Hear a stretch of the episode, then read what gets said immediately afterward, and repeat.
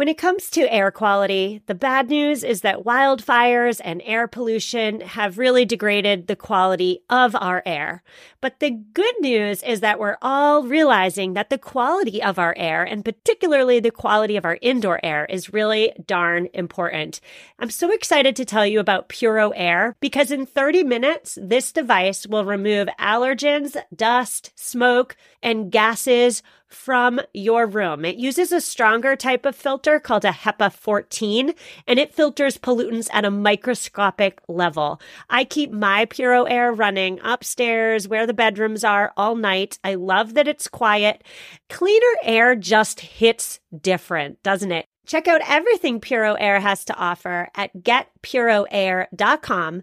That's G E T P U R O A I R.com. One more time for the people in the back getpuroair.com. I'm Stephanie Seferian, and this is episode 112. You are listening to the Sustainable Minimalist Podcast, a show about living simply and sustainably with your family. Here's your host, Stephanie Seferian. Hello there, and welcome back. On today's show, we are discussing what microplastics are exactly and whether we should be concerned about microplastic pollution. Now, microplastics, they are everywhere. They are in our oceans. They are in the bellies of animals. They are in the bellies of humans. they are in our air, our rain, and even in our stool. Microplastics have turned up pretty much everywhere that scientists have looked for them. But even still, the health effects of microplastics on humans and on animals, and most importantly on our planet, those health effects are widely unknown. My guest today is Erica Bernal, Erica is a graduate student of marine biology, and she is one of the three founders of the Plastic Wave Project, which is a nonprofit based in New Jersey that raises awareness about the effects of plastic pollution on our oceans. Erica is on the show today to answer our most pressing questions as they relate to microplastics. Now be sure to stay tuned for after the interview. I am giving my two cents on those eco friendly products that are on the market that say they collect the microfibers in our laundry. Enjoy the interview. Erica, thank you so much for coming on the podcast. I'm really thrilled to talk to you all about microplastics and what you're doing in terms of researching microplastics. Before we even get there, please introduce yourself. Tell us who you are, what you do, and why you're doing it. Well, thank you so much, Stephanie, for having me on the show. Um, we're so excited to be part of a podcast in general. This is our first time speaking on a podcast, so it's just really exciting to be asked to be on one. So, my name is Erica Bernal, and I am a master's student at Montclair State University, and I'm currently finishing up my master's in marine and coastal sciences. Um, my thesis focused on the impacts of microplastics on the eastern oyster. And that's basically how I just got started and learning about plastic pollution and microplastics in general, and just made me really want to do something about it. We're talking today about microplastics, and that's a really popular word right now. Everybody's talking about microplastics, but what are they exactly? What is the definition of a microplastic, and how are they even formed? Sure. So, yeah, microplastics is definitely the hot topic right now. Um, by definition, they are small pieces of plastics that are five millimeters or less. And they are basically two ways in which they're formed, I guess you can say. They either are created by the breakdown of larger plastic items like your plastic bags, your bottles, your food wrappers, fishing line, etc. That breakdown of those larger products end up breaking down into smaller bits. And then you can also have manufacture types of microplastics which are created for a particular purpose. So they're usually in like a form of a bead um, and they're added as fill-ins in a lot of our products that we use in our everyday lives. So there's a bunch of different types of microplastics that you can have. They all vary in size shape and their overall makeup but you can have again nurdles and microbeads uh, foam, which comes from a lot of our food containers and our shipping supplies. Um, fragments, again, those larger pieces that break down into those smaller bits from your straws, your water, soda bottles, beach toys, your toothbrush. And then finally, I'm sure that we're familiar with fibers, That's something that I heard your last episode on your podcast you really talked about. And those are kind of what the different types of microplastics that there are out there right now. So, five millimeters and smaller, I believe, was the size definition of a microplastic. Are some microplastics so small that the human eye can't see them, yet they're still detrimental? Yes, definitely. Um, those are kind of what we refer to as nanoplastic. So there's micro, there's there's big plastic, then there's microplastic, and then there is nanoplastic, and I believe there's even a smaller size which you can't see at all. But the belief is that plastic is everywhere and the problem with it is that it just doesn't go away. So it's believed that every single piece of plastic that's ever been created or manufactured, it's still on this planet in one form or another. So five millimeters or less are kind of what we use to define microplastics. It's about the size of an eraser, I want to say, a pencil eraser. When I hear microplastics being discussed, it's often used in the framework of talking about the health of our oceans. And I know you said that your thesis was on microplastics effects on oysters, I believe. Yes, yes, yes. So I did a um, feeding experiment where I exposed oysters to four different types of plastics. So a lot of the times uh, when we think of plastic, you know, we think of your bags, your straws, everything I kind of mentioned earlier, and we kind of group those items together and we refer to them all as plastic. But that's a big misconception because there's a there's a lot of things that get added into these plastic items before we even get our hands on them. And so that kind of messes up with their molecular composition and things like that. And so what I did was for my experiment, I exposed four different types of plastic to oysters. I essentially fed them plastic, um, and I wanted to see what kind of um, effects that they would have on them, whether or not it would cause blockages in their body, or maybe just um, have an effect on their everyday life functions. Okay, so I'm going to ask you in a little bit what you found. We're going to give listeners a little bit of suspense here, if that's okay. I want to ask you about obviously the big plastics, the plastic bottles, the cartons and containers. We've all seen the terrible photos of whales with stomachs full of the big plastic stuffs. I, th- I think we're all in agreement that the big plastic is really harmful to our oceans and ocean wildlife. But how exactly is the microplastics, the small stuff, detrimental to our oceans? So, the reason why microplastics are so detrimental to our oceans is because they're really really small and it's hard for our filtration system to basically prevent them from entering our ocean and waterways waterways. Now we there are studies that show wastewater treatment plants are able to block some of it out but for the most part they're not really built to do that so they're not really as effective. Now if you're brushing your teeth and you know your bristles come off your brush and or you're using a facial scrub with microbeads if those beads are going to wash directly down into your drainage system, into the sewage system, and then, you know, get out into the environment, eventually it makes its way into the ocean. And then these plastics, they can either sit at the surface of the water or they can sink. Um, so they can be pretty much found throughout the water column. And the reason why that's so harmful is because a lot of these organisms they mistake them for food or they just ingest them by trying to eat their regular prey. And so what happens is when these microplastics sit in the ocean they actually begin to act like a sponge and they kind of absorb all of the chemicals and toxins that are already in the water. Um, now when species of crabs fish mussel these are typically individuals that are at the bottom of the food chain. When they go and eat these microplastics, again, because they mistake them for food, they can either physically cause blockages in their digestive tracts and other areas that ultimately can cause the animal to either eat less or spend less energy on their daily life functions.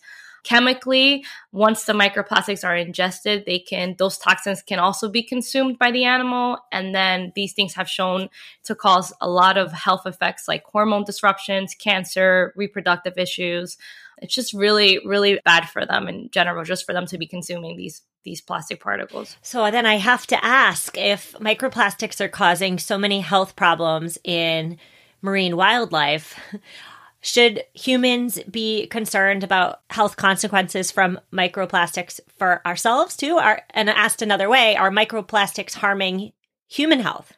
That is that is such a tough question.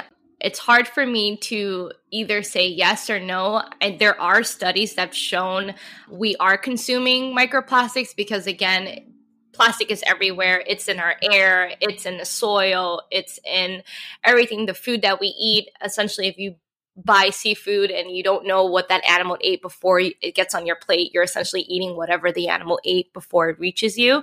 So there are studies that have shown that we do have microplastics or inside of us. It's believed that we actually consume a credit card's worth of plastic in a week. And again, it's going to be through anything. But as far as having a health impact, it is really hard for science to sit and say, yes, plastic is causing a health issue because our bodies are so complex, right? We put so many things into our bodies, and it's really hard for them to just sit and pinpoint one particular thing and say, no, this is coming from plastic or this is coming from this. So it's really hard to just sit there and say, well, yes, we are having a health impact from just plastic. It's just, it's a gray area. I hope I made sense. you did. And it seems to me that plastics, right, they increased in popularity in usage in food and packaging in the 60s and 70s, right? So that's about 60 years ago. All those plastics are still lingering around. And I wonder whether we're at like a pivotal point in 2020 where all the plastics from the last 60 years, that sheer magnitude of them is um, it, it hasn't been tested before, but now because of the magnitude of them in our environment, it's time to start looking into their effects not only on marine wildlife but on human beings as well. Definitely. Um so now that we kind of know this is so it's a little tricky when you're doing uh, research. At first what we're trying to figure out whether or not plastic is and um, is being ingested by these animals or it is having an impact on their life. If it is having an impact on their life then what's to say that it's not having an impact on on our life? So essentially what happens is you know we have to do all these tests showing well yeah they are present or they're not present which right now in the literature there's so much information right now showing us that you know plastic pollution is present and um, plastic is present inside of these organisms and it, it is there and it is to stay essentially. And so now it's important for us to take it to the next step and kind of figure out okay so how is it how is it impacting you know our our air? How is it impacting our bodies human bodies essentially um, those are all great questions that now scientists are trying to figure out about plastic hmm. pollution in general before we transition into practical steps listeners can take to cut back on microplastic creation, I need to ask you what did you find with the oysters? Yes. So um, I found that I, so again, I exposed them to four different types, and I found that two out of the four were consumed pretty much like their regular food. So they Oysters, I guess I should start off by saying oysters or bivalves, which is the group that oysters and mussels and clams and all types of shellfish are in. They're really cool because they have this unique ability to reject particles um, that they can't use for food. So a lot of the times, as they're filtering the water, that's why basically that's why they're so important because they can filter the water for us and they act as ecosystem engineers and things like that. And so through this rejection mechanism, I wanted to see whether or not if I expose them to plastic, were, would they be able to know, okay, this is not something I should be eating? And I found out that out of two of the four plastics that I was feeding, they weren't able to distinguish whether or not it was plastic or food. Um, one particular plastic type, which was polystyrene, which is again styrofoam shipping containers, um, shipping supplies, and those type of things. That type of plastic, they were just consuming like nothing. It was just like they were eating it left and right, weren't able to distinguish whether or not it wasn't. It was not. They weren't supposed to be eating it. Now I had another type of plastic which is called polyethylene, which is what you will find if you look at a lot of our cosmetic products. Um, just the other day, I was I have a four year old, so just the other day I had bought her a nail polish set, and I was trying to figure out why this nail polish was not coming off with acetone. So I went and looked at the ingredients. Come to find out, it actually had plastic inside of the nail polish, which was preventing the acetone from being able to rip the polish off. So I found in my experiment that polyethylene, they were able to reject it but it was still found inside of their feces or pseudo feces. And then at the end of the experiment, I found that they weren't able to distinguish whether or not this particular plastic was food and either. I, I'm sorry, did I make any sense with everything I just said? You did. And uh, so I have to ask did your research tap into the effects of plastic on the health of the oyster, or is that another study? Yeah, that's definitely another study. I would have loved to do that, but um, unfortunately, I just couldn't with the time and money and things like that. I just was able to see whether or not it was present inside of them or not present. Were they able to just reject it or not reject it? But I was not able to look at their health impacts, which I definitely would like to do someday. I want to talk about real practical ways that listeners can cut back on the amount of microplastics they create. But before I do, I just want to say that this conversation makes me feel as though the plastic problem, but more specifically, the microplastic problem is just almost insurmountable because plastics are not just in our oceans, right? They're in our food. Uh, I saw an article the other day saying that microplastics are in our rainwater. It's one thing to cut back on products with microbeads. That's a tangible action that listeners can take. But if a bristle falls off your toothbrush, I mean, nobody can, nobody's that diligent, right? So I'm interested in your thoughts on what can we all do in our own homes to cut back on microplastics so it's it's definitely like you said and i remember another episode that you had on your podcast where a woman came on and she was speaking about being you know uh, waste free and how when people hear the word waste free they kind of like get nervous and it kind of like gets overwhelming for you. And it's kind of similar where we talk about practicing plastic free uh, lifestyles right i mean it's a challenge plastic is literally everywhere and if you're a parent. I mean, for me in particular, I know it's really hard for me to go to a grocery store and buy things for my toddler and it's not wrapped in plastic or it's just more conveniently that way. But the thing that my nonprofit, um, what we try to do is we just we try to encourage people to just make you know, very small changes in their daily lives. So making small changes, so using things like a reusable water bottle, reusable coffee mug, those are great small changes that you can make. Another thing is just creating the habit of looking at what your clothes are made out of and, you know, looking for items that are either made out of like natural fibers like organic or cotton or hemp. Um, I really love that episode that you did on fibers. That was great. Another thing is when you do have to buy synthetics that you can look for recycled contact or semi-synthetics like Tencel. Wash your clothes less less often so that way fibers don't come off of your clothing as much. Again, stay away from purchasing products that have microbeads in them, such as polyethylene and things like that, and refusing stuff like plastic straws, utensils. Um, another thing that I do is I bring my own my own food container when I'm going out to eat. I know that that's kind of weird when you see this person just coming out with a huge Tupperware at a restaurant, but it, I I feel better about it than grabbing that styrofoam container they're going to give you.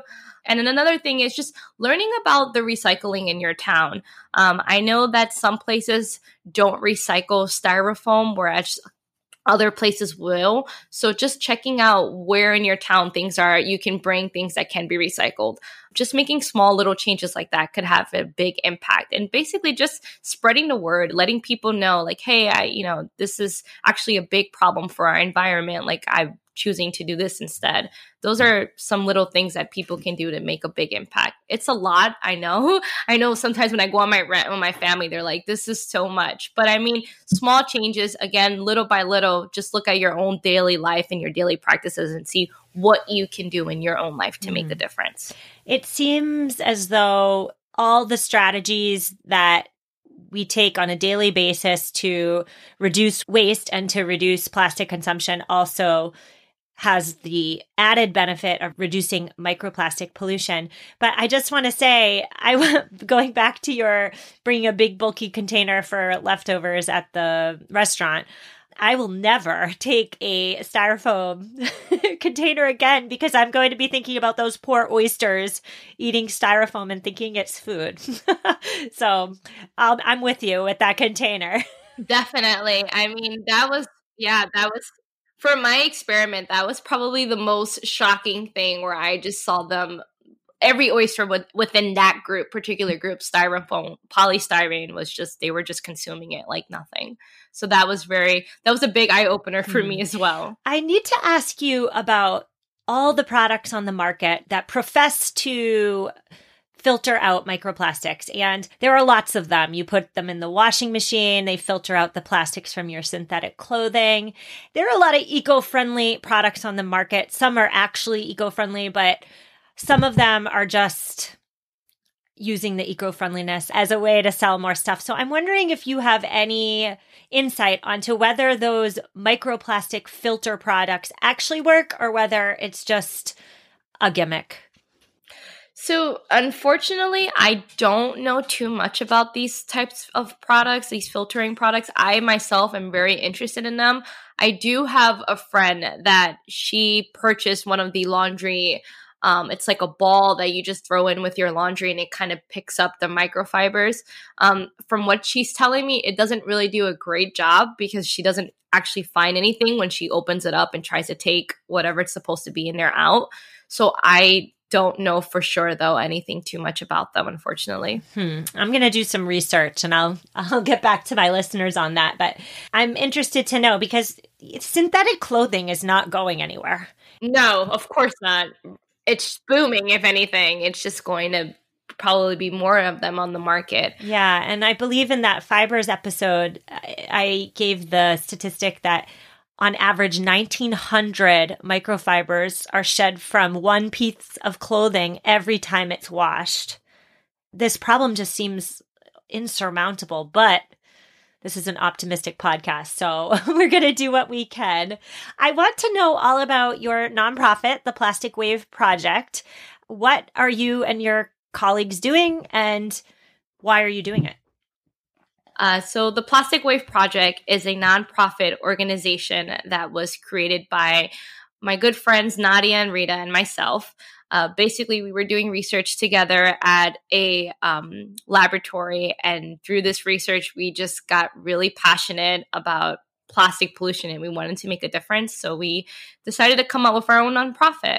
And so, basically, what our mission is is we would like to spread awareness on plastic pollution to our local communities here in New Jersey um, by hosting events like local beach cleanups, art shows, and even educational programs for schools, and just hopefully to get people outside and involved in ocean and coastline conservation we're hoping that through this connection, through people just getting out there and being involved more with their community, we just hope to inspire others on making sustainable changes within their everyday lives.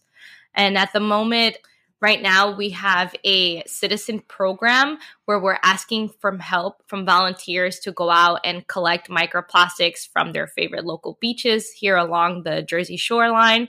Um, it's really simple. So if anyone is listening from New Jersey, you can easily just go on our website, which is theplasticwaveproject.com, and click on the tab that says volunteers. And it's really simple. You don't really need too much equipment. It's a very basic study to just get people out and familiar with what microplastics look like and essentially just hopefully inspiring them to make changes in their everyday lives. Hmm. Well, I'll absolutely link to the Plastic Wave Project's website in this week's show notes. For anybody in New Jersey who wants to help, or for anybody who's just interested in learning more about what you're doing. Yeah if your listeners um, want to know what microplastics look like, they can definitely just go on our website and look at what we're doing. All of the methods are there, and we can you can just go out on your own beaches and look for them. You'll be surprised at how much microplastics are on your beaches and mm. you had no idea. Yeah, that goes back to my um, toothbrush bristle. I mean, I do a beach cleanup with my daughter every Earth Day, and uh, we're not going to be seeing any toothbrush bristles, but that doesn't mean they're not there, right? Right, exactly. It doesn't mean they're not there. I mean, that's a big misconception that we kind of say, oh, out of sight, out of mind. That's kind of what we used to do before we knew better about anything. We used to just throw our trash into the ocean and it was like, okay, it's not there. It's not our problem anymore. It's just going to wash away. But now, I mean, now we're seeing the harmful impacts that that's had on our ocean and all of the organisms that are the marine life and even the sea life that are just there in general. Um, we're seeing the overall impacts from that. Yeah, that again, right? 2020 might be that tipping point. It was out of sight, out of mind for the last 60 years, but but that logic just isn't isn't holding weight any longer. Erica, I want to thank you so much for taking the time to come on the show and spread awareness. I really appreciate you and your work and I know that this conversation is going to help inform a lot of listeners. So thank you so much. No, thank you so much for having us. I mean, this was great. We were so excited that you asked us to be part of your podcast. So I really appreciate it. And I love your podcast. Thank you so much for what you're doing and just notifying your listeners and people in general. I so hope you enjoyed that interview with Erica Bernal of the Plastic Wave Project. I have linked to the Plastic Wave Project in this week's show notes, which you can find at mamaminimalist.com forward slash 112. Now, very quickly, I wanted to make note of the eco friendly products that are on the market that profess to remove microfibers from our wash so that they don't go down through the waterways and into our ocean. So, I'm going to just quickly mention two types of products. One is a bag. The biggest one on the market is called the Guppy Friend bag, in which you place your synthetic clothing into the bag, and the bag then traps all the fibers that are shed as you do your laundry. And another product is a ball, like the Cora ball, for example, that floats around in the water and goes around catching all the microfibers swimming around in the washing machine. I searched hard and long to find some empirical research to either support or debunk these products and their claims. But there is no real research done on the efficacy of any of these products. So the Guppy Friend bag, it is $20. And the Cora ball, it is around, depending on where you buy it, $38 my two cents here is that if you have anywhere between 20 and $38 to spend on one of these products, it won't hurt, right? But the best practice here is to avoid purchasing synthetic garments altogether. And if you already have some synthetic garments, which I'm sure you do, we all do, wash them only rarely. Only wash them when you really need to wash them. And by the way, if you have no idea what a synthetic fiber is, you should absolutely go back and listen to episode 109 of this podcast. That's all about eco friendly fibers. So if you have the money to spend, it won't hurt. But the best practice here is to stop investing in synthetic clothing. That's my two cents. On next week's episode, we are outlining the eight things that minimalists do every Sunday. I will see you then. Have a wonderful week and take care.